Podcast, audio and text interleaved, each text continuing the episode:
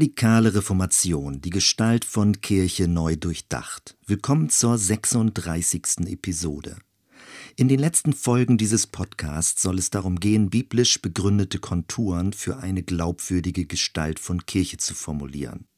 Die Konflikte der Reformationszeit haben uns viel Material geliefert, um verschiedene Varianten denken zu können und für Gefährdungen sensibilisiert zu sein. Insbesondere soll es um die Orientierung am irdischen Leben von Jesus gehen. Das war den Täufern wichtig, ein Lebensstil, der Jesus gemäß ist. Konrad Griebel, der erste Täufer in Zürich, schrieb 1524 in einem Brief an Thomas Münzer, was uns nicht gelehrt wird mit klaren Bibelstellen und Beispielen, das soll so gut wie verboten sein. Zitat Ende. Dahinter steckte die Überzeugung, dass die Bibel ausreichend Informationen für Glauben und Leben eines Christen enthielt. Wie sich dadurch die Gestalt von Gemeinde wandelte, wird im weiteren Verlauf deutlicher werden. Beginnen wir unseren Gedankengang mit drei befremdlichen Beobachtungen. Erstens, nicht alles, was das Christentum ist, ist biblisch. Oder direkter formuliert, nicht überall, wo christlich draufsteht, ist auch christlich drin. Viele Traditionen und Anschauungen gründen in griechischer Philosophie oder dem römischen Rechtsverständnis. Es gibt heidnische Einflüsse, die in der Missionsgeschichte christlich vereinnahmt und umgedeutet wurden, damit aber auch das Auftreten des Christentums verändert haben. Von dort her ist verständlich, dass die Reformatoren zurück zu den Quellen, den Urdokumenten des Glaubens wollten. Auf dieser Grundlage wurde die Reformation vorangetrieben. Zweitens, nicht alles, was biblisch ist, ist christlich. Soll heißen, nicht alle Anweisungen, die wir in der Bibel finden, sind für Christen gültig.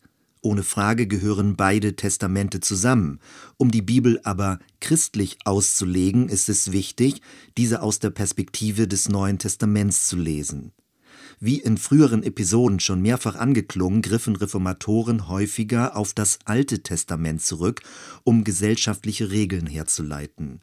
Das mag für die damalige Zeit teilweise verständlich sein.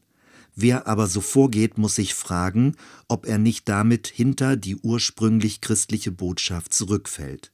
Drittens, nicht alles, was christlich ist, orientiert sich am Leben von Jesus. Auffällig ist, wie über Jahrhunderte das irdische Leben des Jesus von Nazareth, mit Ausnahme bei den Armutsordensgemeinschaften, für die Kirche insgesamt kaum eine Rolle spielte. Mit dem auferstandenen und zum Himmel aufgefahrenen Weltenrichter vor Augen bildete sich eine triumphale, imposante Kirche. Als man sich auf den am Kreuz Sterbenden konzentrierte, formierte sich eine gehorsame und leidensbereite Christenheit. In Kombination bekam man eine mächtige Kirchenhierarchie und ein untergebenes Gottesvolk. Dabei gingen aber die gesellschaftsrelevanten und politischen Facetten des irdischen Jesus verloren. Und genau diese Aspekte haben die radikaleren Reformatoren betont. Die Aufgabe der christlichen Bibelauslegung besteht also darin, Gottes Geschichte mit den Menschen vorrangig am Neuen Testament, genauer von Jesus Christus her zu verstehen, immer in Rückbindung an die Zeugenberichte über das gelebte Leben des Jesus von Nazareth. Eine christliche Kirche ist also eine Jesuskirche. Dabei müssen wir der Versuchung widerstehen, hinter die Offenbarung des Neuen Testaments zurückzufallen und Weisungen, die für Israel gelten, auch für Christen verbindlich zu erklären. Das hat weitreichende Konsequenzen für viele politische und ethische Diskussionen. Auf der anderen Seite dürfen wir aber auch nicht bei der Beobachtung von Jesus in eine neue zwanghafte Wörtlichkeit verfallen und damit die Atmosphäre von Gottes Gnade verraten. Im Folgenden möchte ich ein, wie ich finde, ausgesprochen hilfreiches Orientierungsmuster vorstellen, mit dem wir Ableitungen aus dem Leben Jesu für unsere heutige Zeit machen können, ohne dabei biblizistisch zu werden oder in einen Bibelfundamentalismus zu verfallen.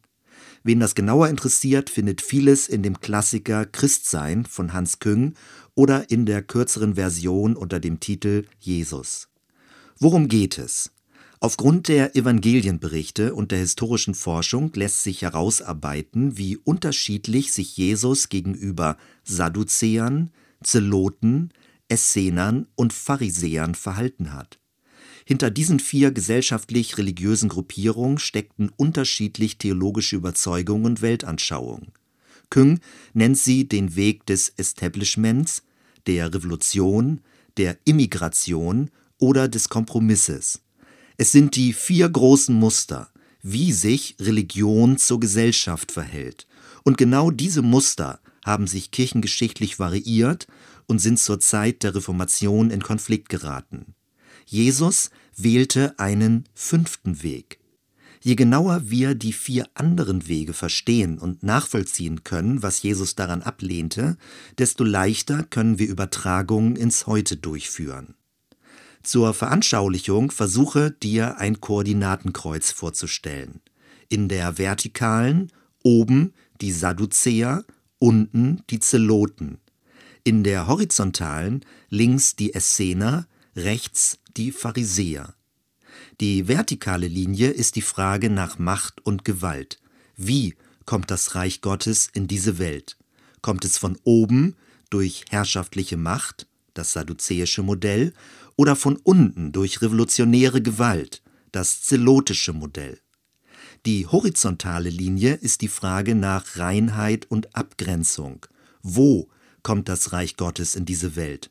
Kommt es durch Ausstieg aus der Gesellschaft, das essenische Modell, oder durch kompromissbereite Integration in den Alltag, das pharisäische Modell?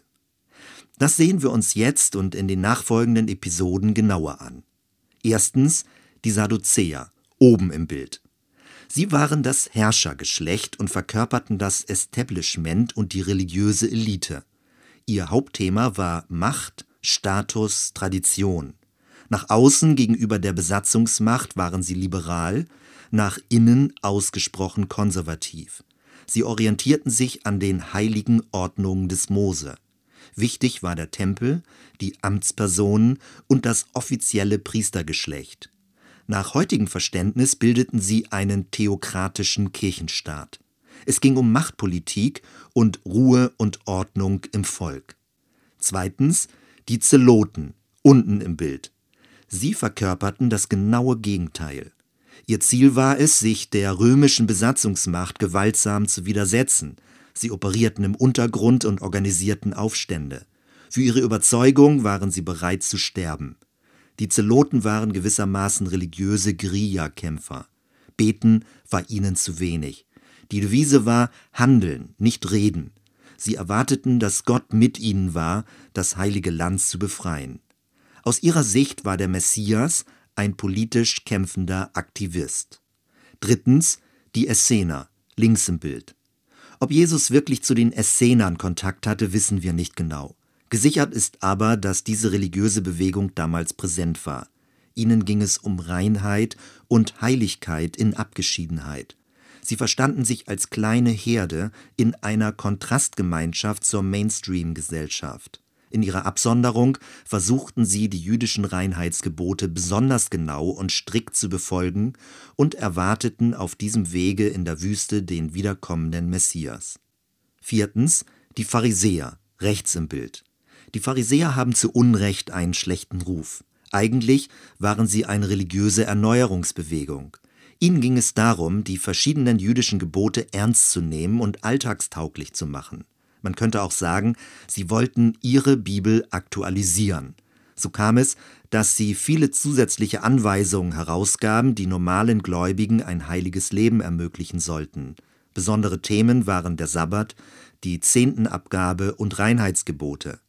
Dass es trotz guter Motivation zu vielen heuchlerischen Kompromissen kam, ist hinlänglich bekannt. Nach diesem kurzen Überblick über die vier Grundmuster verlängern wir sie als zweites kurz hinein in die Kirchengeschichte und die Reformationszeit. Mit der konstantinischen Wende wurde das sadduzäische Modell zum Hauptmuster. Kirche wurde zu einem Machtapparat. Mit Dogma, Kult und Rechtsbestimmung wurde sie zu einem Garant des Gewordenen, des Status quo. In der Kirche war das Reich Gottes auf Erden. Mit dem Erfolg der Christianisierung wurden alle aufständisch-ketzerischen Bewegungen unterdrückt. In der Reformation war bei den sogenannten Schwärmern und Täufern teilweise erneut die zelotische Energie und der politische Messianismus zu erkennen. Das essenische Modell findet sich am ehesten in den Mönchsorden und den mystischen Traditionen. Sie lebten als Kontrastgemeinschaften in einer heiligeren Zone. Zur Zeit der Reformation ist dieser Gang in die Immigration besonders bei einzelnen Täufergruppen, zum Beispiel den Hutterern, zu beobachten. Das pharisäische Modell ist eng verwandt mit allen bibelorientierten Erneuerungsbewegungen. Dazu gehören alle Reformationskirchen. Sie leben von der Abgrenzung zur traditionell kirchlichen Priesterhierarchie und bemühen sich um eine Anwendung der biblischen Wahrheiten im Alltag der Gläubigen. Interessant ist, dass Jesus gerade mit diesen Gruppen wohl am meisten Schwierigkeiten hatte. In einem dritten Schritt wechseln wir direkt zu Jesus. Interessant ist, dass er sich keinem dieser vier religiösen Muster zuordnen lässt. Irgendwie befindet er sich zwischen allen Fronten. Er ging einen fünften Weg. Und genau dieser Weg ist ausgesprochen richtungsweisend für eine Jesusgemäße Gestalt von Kirche. Erstens zum sadduzäischen Modell. Auffällig ist, Jesus war kein Priester, sondern gewöhnlicher Laie. Er war auch kein gelehrter Theologe, vielmehr ein volkstümlicher Geschichtenerzähler. Bei all dem hatte er aber keine Berührungsängste mit den Mächtigen und Reichen.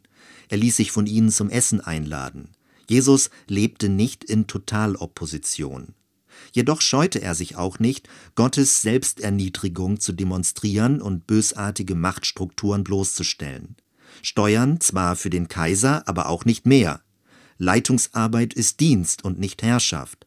Alle Menschen sind vor Gott gleich und der Tempel als Ausdruck des religiösen Machtmonopols wird zerstört werden. Zweitens zum zelotischen Modell.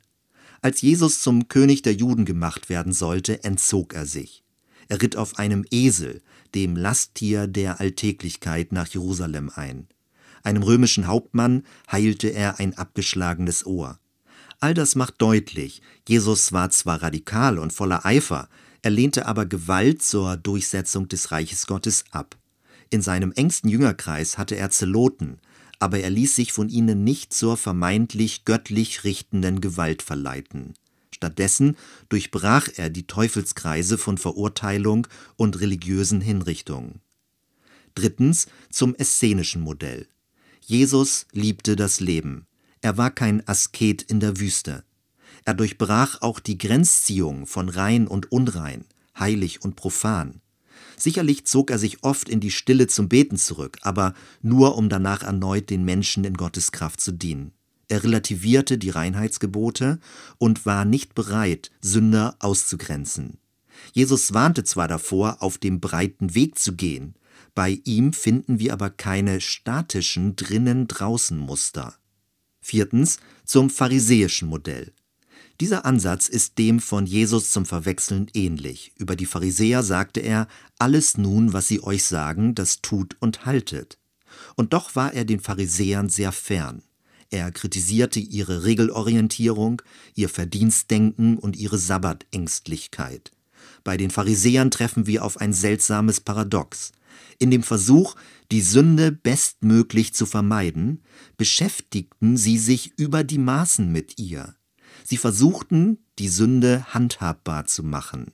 Und genau damit schien Jesus ein Problem zu haben, denn eine solche Vorgehensweise führt zur Selbsttäuschung und Heuchelei. Das war jetzt ein sehr kompakter Überblick über die vier religiösen Hauptmuster, die sich in vielfältigen Variationen durch die Kirchengeschichte ziehen. Bei der Reformation können wir sehen, dass sich das Koordinatensystem im Uhrzeigersinn drehte. Es beginnt oben, Ausgangspunkt war das sadduzäische Modell der katholischen Kirche.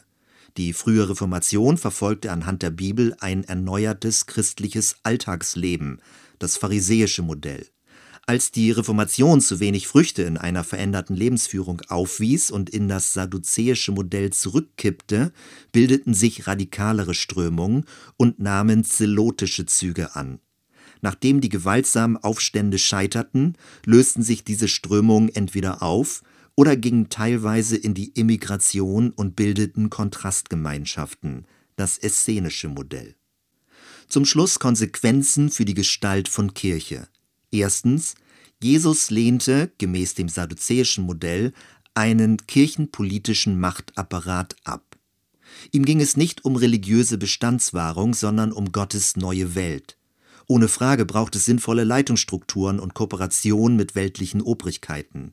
Kirche hat aber nicht die Aufgabe, den Status quo religiös zu legitimieren.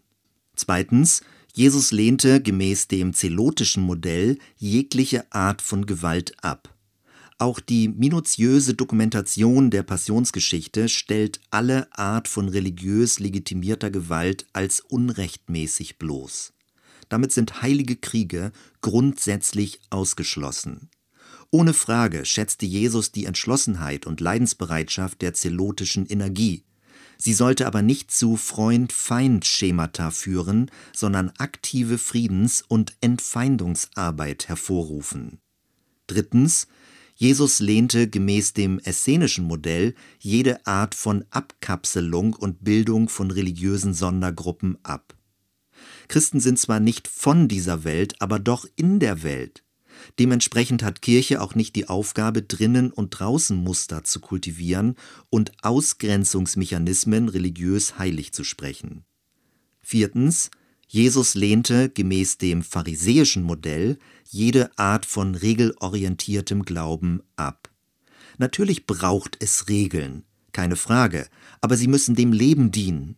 Wer aber zu sehr auf Regeln achtet und die persönliche Beziehung zu Jesus Christus vernachlässigt, neigt zur religiösen Selbstgerechtigkeit und meint, sich anmaßen zu können, andere aufgrund ihrer Lebensweise beurteilen zu können. Fazit: Jesus bewegte sich dynamisch zwischen allen vier Fronten. Was also ist Gemeinde? Es ist der Resonanzraum für genau diesen Jesus, ein Sehnsuchtsort für Gottes neue Welt. Soweit erstmal.